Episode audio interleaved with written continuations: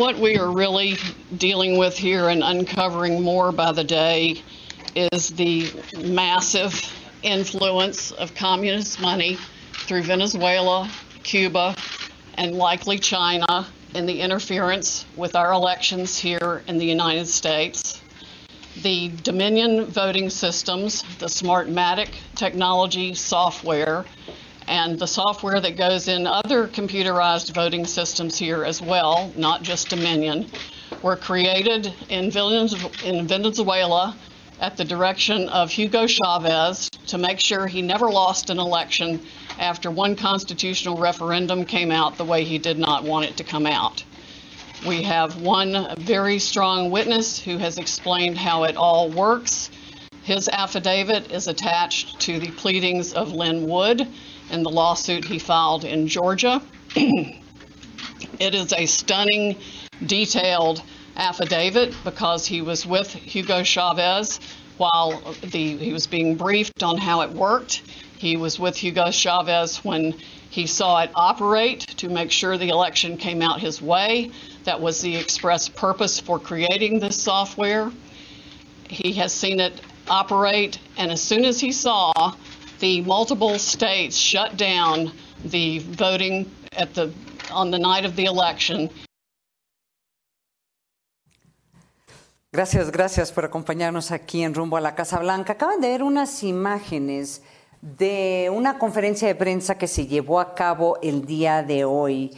Eh, a, la, a, la, cabeza de la conferencia de prensa estaba Rudy Giuliani, el abogado principal del presidente Donald Trump, y otros abogados, y entre ellos está esta abogada, Sidney Powell, en donde ella básicamente está describiendo que hubo una conspiración por parte de comunistas, por parte de Cuba, China, ah, en donde eh, en un, software que, había pedido Hugo Chávez cuando estaba vivo, eh, para asegurar que ganara las elecciones nacionales, eran unas creo, elecciones para poder controlar el Congreso, eh, mandó a hacer este software eh, en una, plataforma que se llama Dominion y este es lo que se usó en Estados Unidos para robarse las elecciones por parte de los comunistas, por parte de, también más adelante mencionan a los Clintons, mencionan a Soros,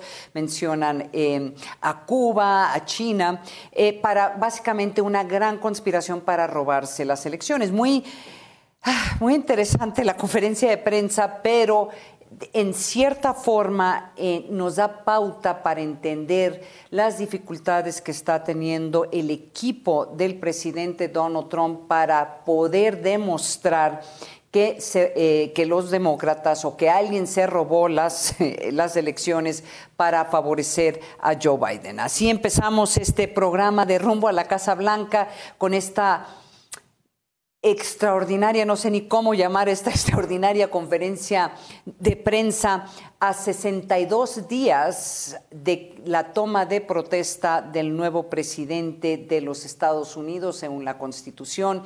Esta toma de protesta se tiene que llevar a cabo el 20 de enero a las 12 del mediodía y es donde estamos. Han pasado más de dos semanas, casi, sí, más de dos semanas desde que se llevaron a cabo, se llevó a cabo las elecciones y como ustedes verán, eh, sí hay mucha insistencia por parte del equipo del presidente Donald Trump de que se robaron las elecciones. Para, para apoyarnos y tratar de entender a final de cuentas cuál es la estrategia del presidente Donald Trump, si hay un camino eh, constitucional para que el presidente Donald Trump pueda eh, tomar protesta el 20 de enero. Le agradezco de nuevo que me acompañe César Martínez Gomaris, él es uno de los directores del Lincoln Project. Eh, César, estábamos comentando tú y yo por chat, que esto es, es increíble. O sea, eh, eh, es, eh, esta conferencia de prensa es ni siquiera de ciencia ficción, esto es, no, no, sé ni cómo describirlo. Bienvenido al programa, César. Muchas gracias, Ana María. Yo creo que el segmento lo puedes dividir en dos, uno es rumbo a la Casa Blanca y el otro rumbo al manicomio, porque no hay manera de entender esto. Eh, inaudito que se culpe que hace siete años antes de morir Hugo Chávez hubiera creado un software para que la elección la ganara Biden, especialmente en Georgia. en Pensilvania, en Wisconsin, en Michigan.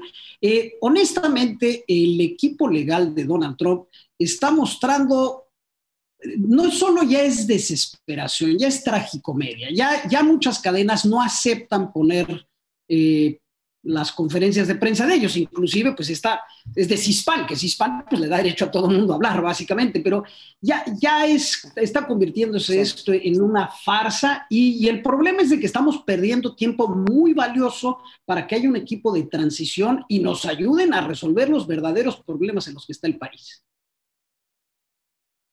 Eh, tengo que enseñarte este video en donde, que eso es lo que se está robando ahorita los titulares o lo que está haciendo trending topic en, en Twitter, es este sudor de lo que parece, no sé si nos puede ayudar eh, Sara de Sara Producción, la productora, a, poner al, estas imágenes en donde está sudando Rudy Giuliani y le está, se, está, se le está corriendo el tinte de color que creo que se acababa de poner en el pelo antes de entrar al aire. Ahí está, ahí podemos ver estas, estas imágenes, está sudando Rudy Giuliani y luego se le puede ver ahí cómo está sudando el tinte.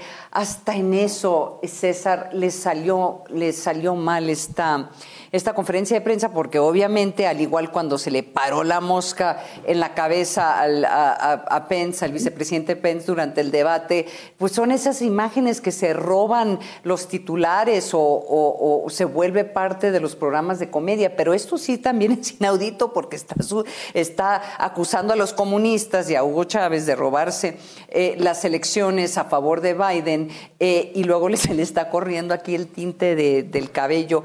Yo ya no sé qué decir, caray, César. yo honestamente, digo, podrían haber culpado tal vez a Maduro, algo, algo más reciente, o tal vez a la abogada esta le habló un pajarito, como le hizo aquella vez a Maduro cuando le dio un pajarito y le dijo que era Chávez. Es increíble. Eh, lo que sí pasa es de que cada vez esto eh, tira más esa House of Cards que tenía Trump de que esta fue una elección fraudulenta. Ya, ya Georgia está confirmado que inclusive el secretario de, Estado, del Estado de Georgia, está diciendo que la elección ha sido válida. Ya se les cayó las demandas en Arizona, en Pensilvania. Eh, honestamente, yo creo que ya es momento de decir ya basta de esta farsa. Este no es el show del apprentice, no se trata de ganar más ratings. Es importante comenzar con una transición por un país que hoy estamos en verdaderos aprietos. Estamos eh, con el número elevadísimo de COVID, 250 mil personas han fallecido de COVID tenemos muchos problemas aquí en el estado de California. A partir del sábado van a empezar los cierres de 10 de la noche a las 5 de la mañana. O sea, en serio que el equipo de transición de Biden necesita ya urgentemente empezar a hablar con el equipo de Donald Trump para componer el desastre que nos ha dejado estos cuatro años. Ahora, e, en este momento estamos eh, viendo el mapa de APE en donde es el mapa que hemos estado usando las últimas dos semanas para, para, presentarle al auditorio mexicano cómo iban los conteos y quién iba, quién iba ganando. Y, el día de hoy, como tú dices muy bien, eh, en este mapa, todavía el día de ayer, en este mapa, Georgia no aparecía con un ganador. El día de, de hoy, como tú lo acabas de mencionar, el estado de Georgia aparece eh, en, color azul, en un mapa alrededor, arriba de la Florida, en un mapa en donde eh, alrededor donde todo es, todos los estados están de color rojo, pero ahí está Georgia de color azul y parece, César, que como van a, como va a registrar la historia estas elecciones, es que ganaría Biden con 306 votos eh, del colegio electoral versus 232 votos. Ahora, la razón de poner este mapa así como está, es que el, problema es cómo, cómo se sale esto de Donald Trump, o sea, qué tanto va a escalar. Eh, las demandas o las, la insistencia en que ganaron. Van a esto va a seguir hasta diciembre, hasta el 20 de enero, cuando constitucionalmente se tiene que eh, se tiene que hacer la toma de protesta del nuevo presidente, que todo indica que va a ser eh, Joe Biden. César, ¿qué, es lo que sigue? Yo, yo no soy asesor legal del equipo Trump, gracias a Dios, pero definitivamente lo que, No sé qué estará pasando en la cabeza de ellos, la estrategia legal no les está funcionando. Supongo que van a seguir negándolo hasta el 14 de diciembre que el Congreso tenga que convenirse y básicamente tomar el voto de los electores. Entonces yo creo que en ese momento es cuando ya se acaba esto, ya se tiene que empezar a, a trabajar para ese 20 de enero. No creo, no podemos y no debemos esperar hasta el 20 de enero de, oye, aquí están las llaves, ya me voy ahí, te lo dejo. No se puede.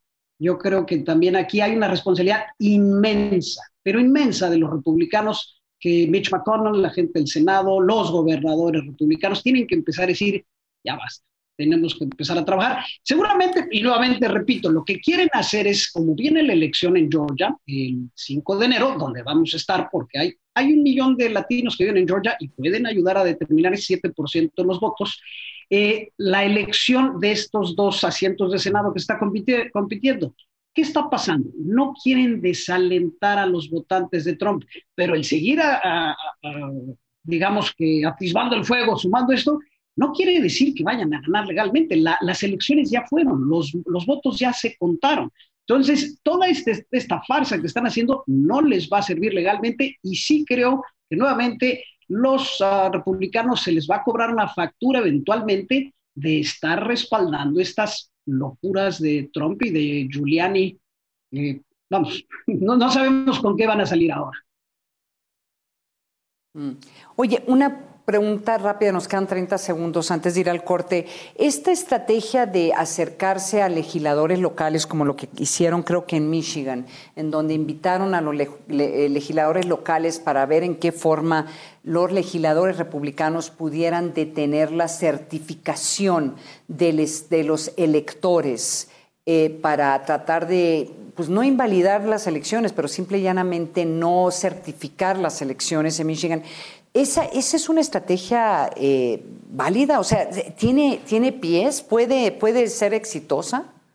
Ya la habían certificado, luego la descertificaron, luego la volvieron a certificar y ahora que ya por fin ya no. Mira, eh, en el 2000 la elección era muy cerrada en la Florida, recordemos, y también en Nuevo México era muy pequeño, pero aquí no es una elección cerrada. Recordemos que son elecciones entre dos candidatos, por eso los márgenes son gigantescos, pero es una elección con votos amplios ya casi van a ser 7 millones de diferencia en voto popular, desde 1992 que no ganaba un demócrata Georgia. O sea, se está demostrando que el país sí buscó un cambio. Y ojo, el gran perdedor fue Donald Trump. Algunos de los republicanos, de hecho, elevaron algunos asientos en el Congreso, pero se tiene que aceptar que la gente rechazó ya a Donald Trump. Seguirán con estrategias, pero alguien me decía alguna vez, oye, este arroz ya se coció. Le dije, ya no es arroz, ya es paella, esto ya está hecho. Mm, César Martínez, uno de los directores en este extraordinario e interesante proyecto, el Lincoln, el Lincoln Project, que se la. Básicamente, ustedes llevaron meses troleando al, presidente Donald Trump y a su campaña, que fue una. Parece que fue una, eh, una estrategia bastante. Pues parece que fue bastante exitosa. Pero en fin, gracias, gracias por acompañarnos esta, esta noche aquí en Rumbo a la Casa Blanca. Un gusto, Ana María muchísimas gracias, César. Nos vamos a ir a un corte regresando. Vamos a conversar eh, sobre los peligros que se corren, eh, no solamente para Estados Unidos, sino para el México, para el mundo, si es que esta transición entre un presidente saliente y un presidente entrante, en el caso sale Donald Trump, entraría Joe Biden, si no se lleva en una forma adecuada. Hay grandes riesgos para Estados Unidos, para México y para el mundo. Así que quédese aquí con nosotros en rumbo a la Casa Blanca. Regresamos.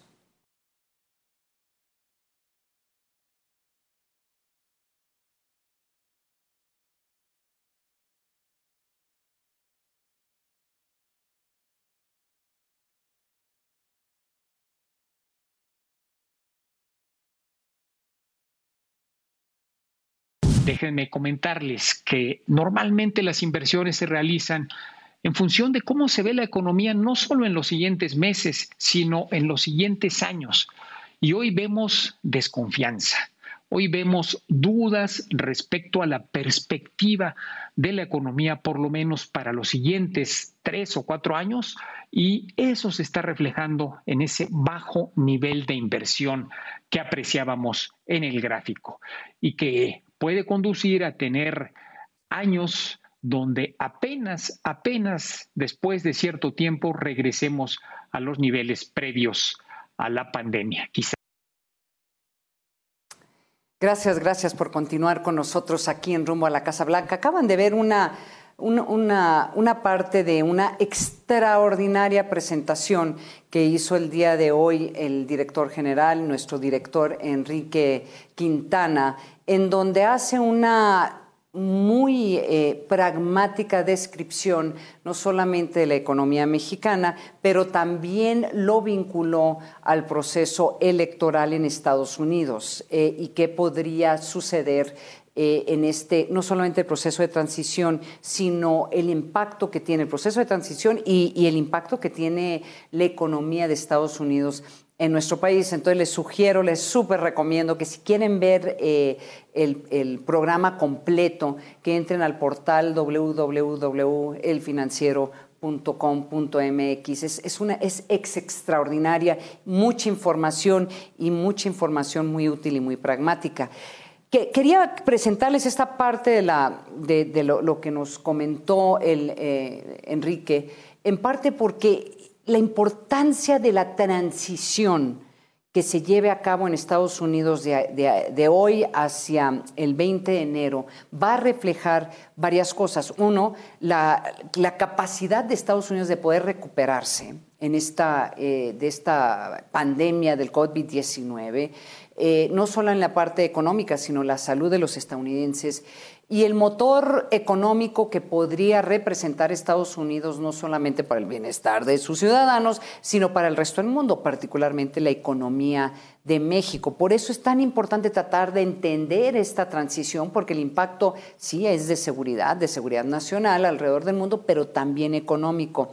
Por eso eh, le agradezco que nos acompañe de nuevo Carlos Pascual, ustedes lo conocen bien, nos ha estado acompañando en estos últimos meses, en donde hemos tratado de escribir desde este, desde este espacio el proceso electoral en Estados Unidos. Ahora, más que describir el proceso electoral, estamos tratando, Carlos, bienvenido al programa, de describir eh, los riesgos que se están corriendo en esta transición debido a que el presidente Donald Trump no, simple y llanamente no quiere reconocer que perdió. Entonces, de, este, de estos diferentes aspectos de la transición, ¿cuál es la que a ti, a, ti te, preocupa?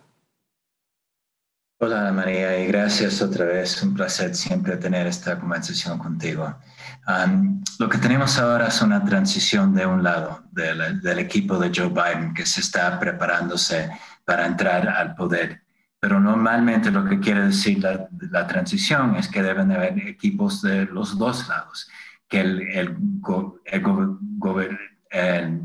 el gobierno actual debe de poner un equipo en cada departamento, igualmente un equipo de, Joe Biden en cada departamento y tienen que hacer tres cosas.